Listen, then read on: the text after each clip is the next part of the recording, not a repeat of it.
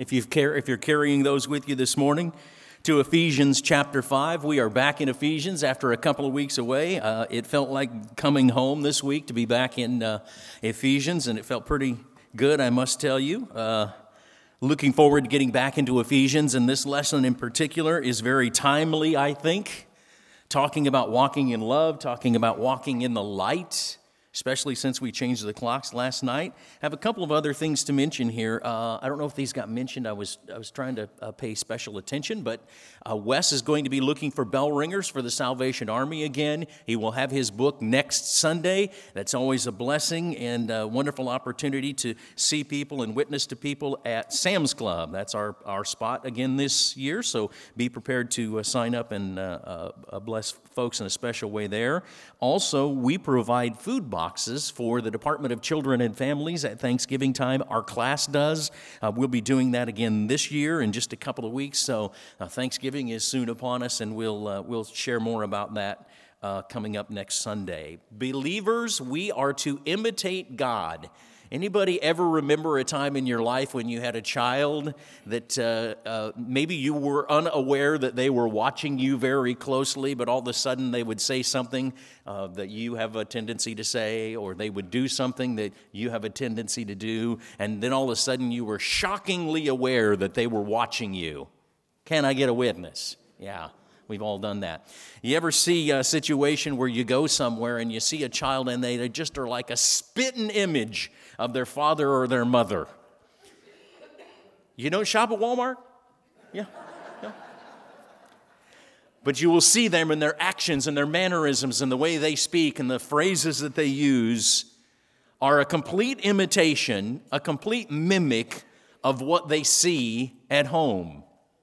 Jan and I were talking about that uh, uh, this week, and we saw a kid throwing a tantrum and throwing things, and, see, and she said, "Do you suppose they see that at home? Where do they get that?" You know, and uh, a lot of times that's the case we see things and we imitate those things. In Ephesians chapter 5, Paul is going to encourage the believers to imitate God, to seek God constantly uh, to win the lost, and to imitate Him in word and deed and action and mannerism and attitude and gratefulness and thankfulness.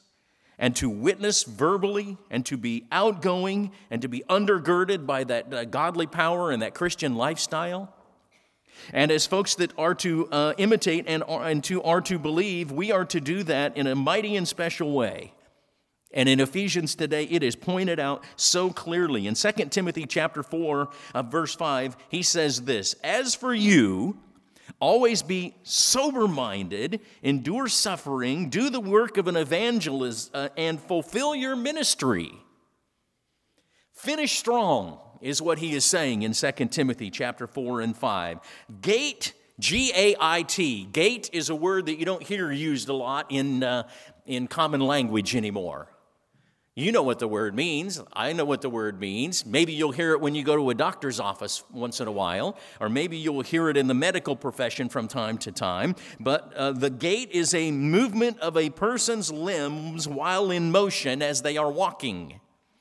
My guess is that the majority of you who have been married like 63 years, you could see your spouse walking down a dark alley and know that's them or not by the way they walk, by their gait, by the way they move. Likewise, a person's life is to have a spiritual gait. A Christian is to have a spiritual gait. In the experience of a follower of Christ, it, is, it, determines whether Christ's love and character are demonstrated in our life and are, um, uh, or are, are obscured in our life. The way that we walk, we are to have a Christian gait. We are to carry ourselves as brothers and sisters in Christ. The man that taught this Sunday school class before me, a couple of people back, Phil Van Huser, used to say that when he would walk out of the house, Crow, what did his mother always say to him? Do you remember? He, she would say, Remember who you are. Remember who you are. What does that mean? What does remember who you are mean? Remember who you represent. Remember who you are and your family. Don't, don't uh, forget who you are. Don't forget your training. Don't forget what you believe to be right or wrong. As Christians, we are to remember who we are. Worship in the Roman world was much different than what Paul was preaching and uh, uh, uh, trying to convict these folks about. R- worship in the Roman world was completely cycling and circling around in this diverse uh, melting pot, cycling and circling around uh, the gods. And the human traits of mankind, nature, weather, everything that occurred, occurred because of these gods in their minds. If it stormed, if the wind blew, they believed that they had made such and such a god mad. If they were sick, they believed that they were not in good favor with such and such a God. If they uh, food was short and they had a famine, they believed that that all was due to their behavior. To a degree, it was karma, if you know what that word means. In their minds, it was karma for how they had treated their gods, their passion, their lust, their love, their jealousy, their anger, their hate, their love. All of that had to do with their gods. Into this, Paul comes in and he says, No, no, no, no. The people of Ephesus are not going to live that way. That is the opposite of the way that we live. First of all, we don't have multiple gods, we have one true God. And we worship and we serve that God. They loved Artemis. We've talked about Artemis, Diana. And they loved Artemis. They loved Diana. And it was so amazing because they had a huge festival every year for Artemis, and people came from all over the place. And it was uh, extravagant. They brought extravagant offerings to, to Artemis, and they had uh, huge dancing festivals and music festivals, and uh, uh tens of thousands of people would come, and they would come back to the temple on that particular week. When I was a young man, I was in high school, and the Pope came to Iowa. I know, I don't get it. Why Iowa? To the middle of these cornfields, the Pope came, and literally millions of millions of people came from all over the world. They came to see the Pope. And I remember thinking the population of Iowa at the time was like 1.8 million, and the population of the Pope's visit was like 2.5 million people. And I remember thinking, that is amazing that this man can come and he can draw millions of people from all over the world. Hotels 400, 500 miles away were booked up. It was just a, a, crazy thing. And so, this Artemis festival in its day was just as famous and popular. People came to worship this god, this goddess, and to bring uh, extravagant offerings and to bring and pay those to the temple. This made the temple so wealthy, it was more wealthy than any other financial institution. In fact, if you wanted a loan for a business, you would go to the temple. If you wanted to deposit and withdraw money, you would go to the temple. It was not only your temple and your place of worship, it was your financial, financial institution. Not sure I can find that anywhere in here where that is uh, supposed to be the uh, case, but that's what happened. So, as Paul continued his message to the Ephesians in chapter 5, he seemed to react against those who claimed to be converted to Christianity but clung to this previous life, clung to these previous gods and goddesses and that way of life. They were immoral, they were greedy, they were into pagan worship. They did not just worship one God. That is so counter Christian. And Paul encouraged them to imitate God, not only to worship God, but to imitate God. And by doing so, they would leave behind this, this immoral lifestyle, these impure practices, in the temple in uh, Ephesus, and they would uh, uh, not be given into greed and lust. And, uh, pro- you know, they had prostitutes in the temple. Not only would you go there for a loan, but you would go there for prostitution.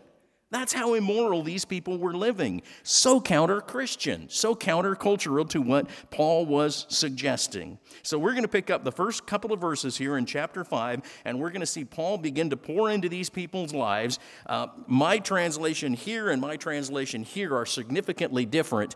I like this translation better, but uh, somebody grab verses 1 and 2 for us, if you would. Do I see a hand? Thank you, Fred.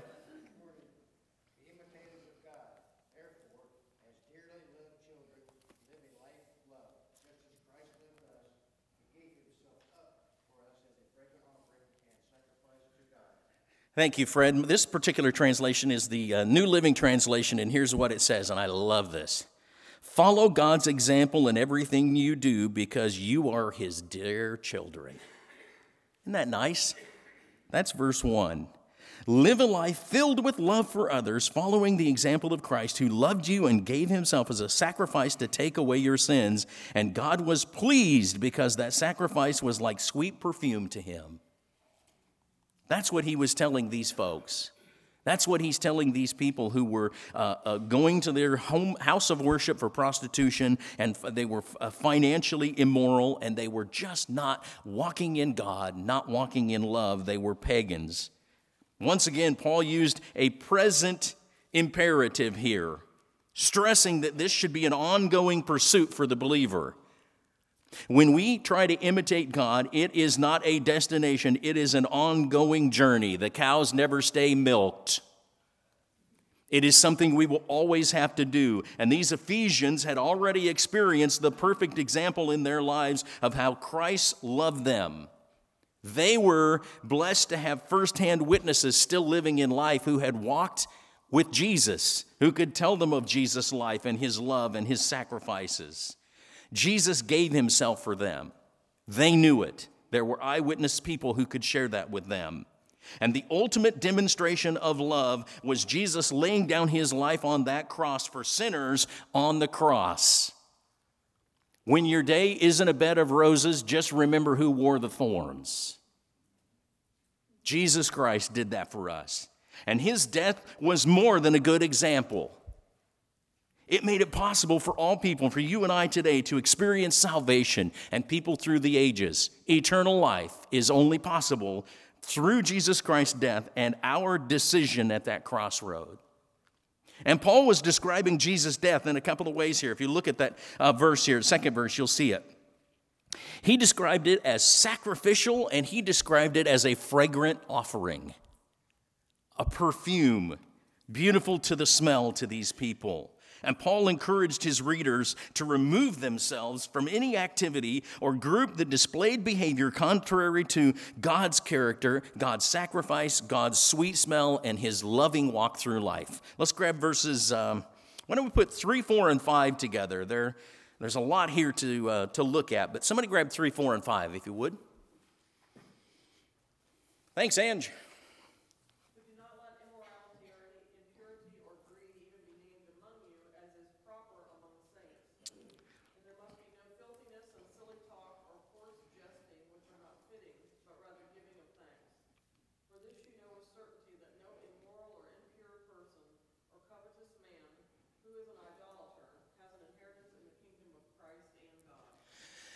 All right, thanks, Ange. I already mentioned the prostitution thing, but uh, this society in which Paul was preaching, talking, writing, uh, accepted uh, adulterous relationships, uh, incest, temple prostitution, homosexuality. None of those behaviors would have been off limits, would have been considered uh, taboo in their society. Those were all things that were accepted. And while he doesn't laundry list those things, that's exactly what he was speaking about when he provides this list of things that are prohibited in verse 3. Paul also encouraged believers to avoid greed. He knew the damage that greed could uh, uh, bring into, the cancer that it could bring into any kind of a situation a family situation, a work related uh, situation, a worship situation. Greed creates problems. And Paul realized it. And Paul cautioned the Christians to be careful with the heart when it came to money. Be careful with your heart when it comes to money. And then he lists a couple of different types of speech here that were inappropriate. This was a little tough time uh, for me this week because I have a tendency to uh, have a biting tongue. And so he says uh, you should stay clear of obscene and foolish talking obscene, filthy talking. That's not necessarily a problem with me, but uh, uh but I love to uh, uh, you know have a little edge to me when I you know if you take a ding at me, I'll take a ding back at you. And uh, I had great experience and great uh, leadership there from my father in that regard. He could cut you as quick as you know a knife with his tongue, and crude joking. There's another thing. You just say something silly, inhumane, degrading to someone, as opposed to building someone up, you, uh, you pull them down. That is not Christian. It's vulgar, it's shameful. Uh, the, the speech patterns are not something that we want to do. We want to be known as people who encourage, be known as people who uh, uh are behind people, have their back, always there for them, and giving thanks. We want to be known as an attractive people that people want to be around because you always walk away feeling better. Anybody have somebody in your life that you know that when you Quinette Durkin, you see them and you uh, you uh, feel better? Just because they're an uplifting and encouraging person? Well, that's what we're supposed to do. Cut out the harsh talk, be encouraging, and be uh, pure in that regard. Verses 6 and 7 say, Let no one deceive you with empty argument, for God's wrath is coming on the disobedient because of these things. Therefore, do not become their partners. Do not become their partners. Paul explained his warning by reminding his readers that God's wrath is coming. We will all pay for whatever it is that we have done. And the verb in the Greek is the future uh, tense, indicating a final and future date with God's wrath because of the things that we have done. We will pay that price and we must do it. These were not Christians who had fallen into sin, but those who had never experienced God's forgiving grace in their life to begin with. He is not suggesting in any of this today, and we need to remember this that he is not suggesting that if you have some kind of a, a, sexual immorality, that you have lost your salvation, or if you are a crude joker, that you have lost your salvation. He is not saying that, but he is calling the Ephesians to separate themselves from the lifestyles of unbelievers. That doesn't mean we're not to live with them, meaning uh, live in their world and uh, uh, uh um, associate with them. Otherwise, we couldn't do what he says in 2 Timothy 4 5, and that is fulfill your ministry. If we got into our own little pods and did not get out into the world and, and associate with those kinds of people, we could not lead others to Christ. Verses 8 through 10. We're beginning to talk about the lightness here, and I know our time is short, and I want to I want to get into this as best we can here because um, Gwen's story is just such a, a, great example of what's going on in our world today. We see people who we believe are one thing on the outside, and on the underside, they're really hurting, and we don't know that.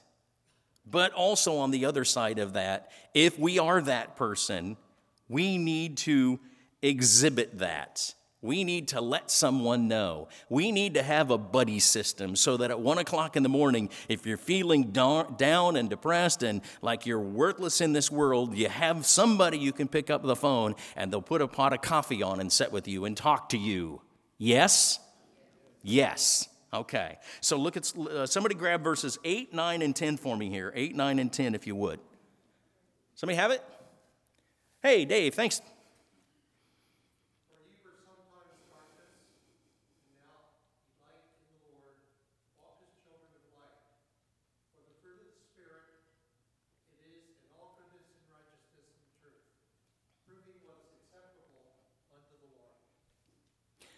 Thank you, Dave. It's interesting to note here, he says this.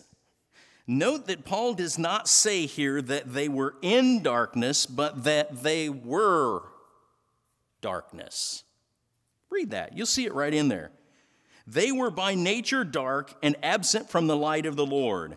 That is what they were before they came to know Jesus Christ and came into the light from darkness in their lives. After their coming to Christ, Paul could describe his readers as light in the Lord. Are you light in the Lord? Are you carrying the candle of the Lord wherever you go? Our behavior should match our new identity. Remember who you are. As you walk out that door, remember who you are. And then he says, the fruit of the life. This is a unique expression to Paul, but it's not the only time he mentioned fruit in the context of changed behavior, now is it?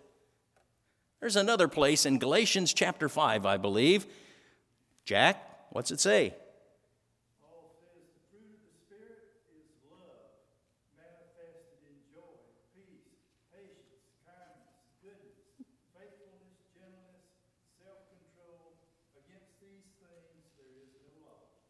There you go. He's my fruit of the Spirit go to guy. I can always turn to Jack and he'll have that. A changed life by Christ himself will, will show three strong characteristics. Are you ready for them? They're spelled out right here. Your life will produce goodness.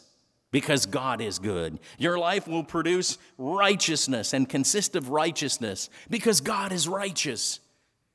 And your life on the third one will be what? It will show what? Truth. Goodness, righteousness, and truth. Those are the fruits that your life will uh, display when you are fully invested in God. So, how then are Christians to live out the changes that have been brought into our lives at conversion? And Paul answered that question too, encouraging the Ephesians and us today to do a self examination of our lives. Do you ever do a heart check at home? You take your car in for an oil change every uh, 3,000, 5,000 miles, whatever it is now. Do you ever do the same for your heart? Do you test your heart against these principles and against this way of life, making sure that you are approved and that you hold up to God's standards? Paul told these Roman people who were converting but were so steeped in all of this other grossness that when God renewed their minds, they would be able to test and approve what the Lord's will was in their lives. That's what he says in Romans chapter 12. The goal of testing our lives is not to find failure, but to find success.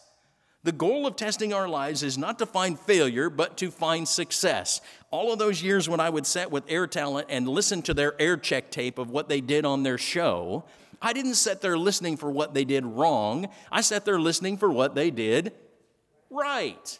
By doing that, it was easier to teach people do more of this and less of that. Encourage them to do more that is right. If we examine our lives on a regular basis, we will become habitual in the things that we do. If we hold ourselves to a true and righteous standard, we will become more habitual with the good things and less habitual with the bad things. It's just going to happen. Verses 11 through 14 as we prepare to close here. Somebody grab these, talking about moving forward in the light.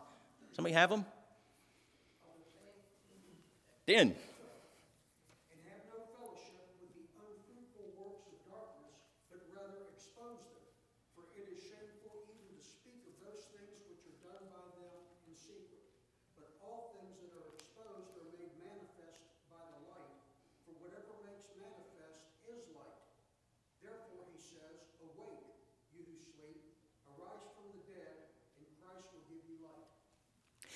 Thanks, Den. Connie.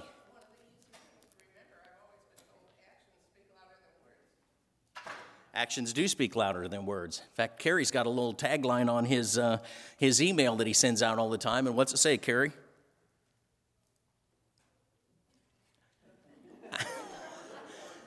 nobody will know what you, nobody will care what you know until they know what you care. Uh, nobody will know how much you know until they know how much you care. Actions speak louder than words. We can say we care and we love and we're there, but if we don't really do it, then we're not. And summarizing these verses that Den just shared, Paul encouraged Christians not to participate in the fruitless work of the uh, darkness, not to invest in that, to invest in the light. While light produces fruitful things such as goodness, righteousness, and truth, darkness produces fruitless things. Anybody's parents ever tell you nothing good ever happens after midnight? Ever? Anybody sit there at night and be so depressed, and when you wake up the next morning, it looks like there's a brand new world? Uh, darkness is not a good thing. Darkness is, uh, I guess it is a good thing, or God wouldn't have made it, but it's not certainly good for our mental health and our uh, much of anything. But hiding from darkness does not drive it away. Only light will drive the darkness away.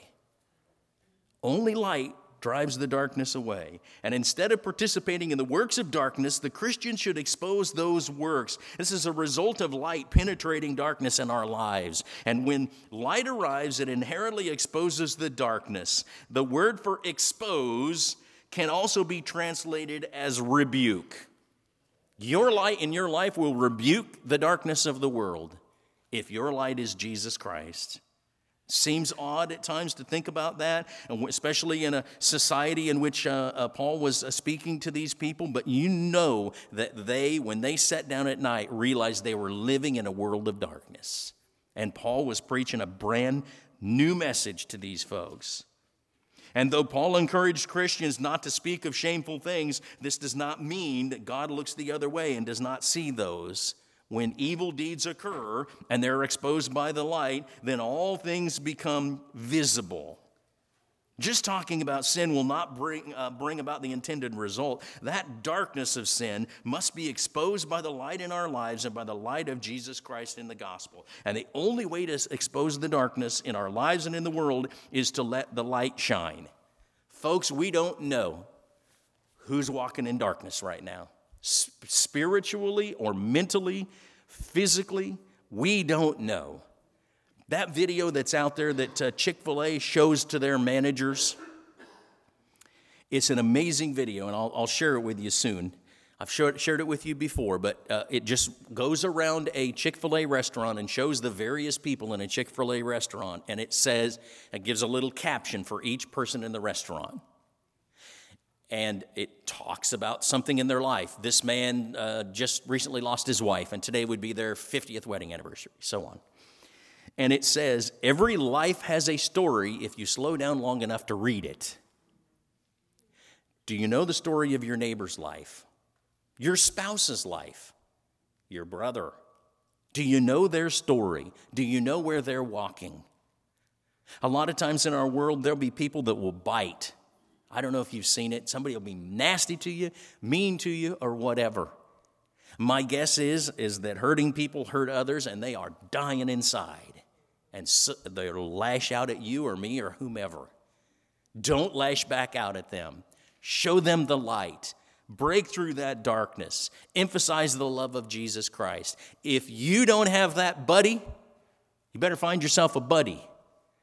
If you are that buddy for you, bless you for doing that.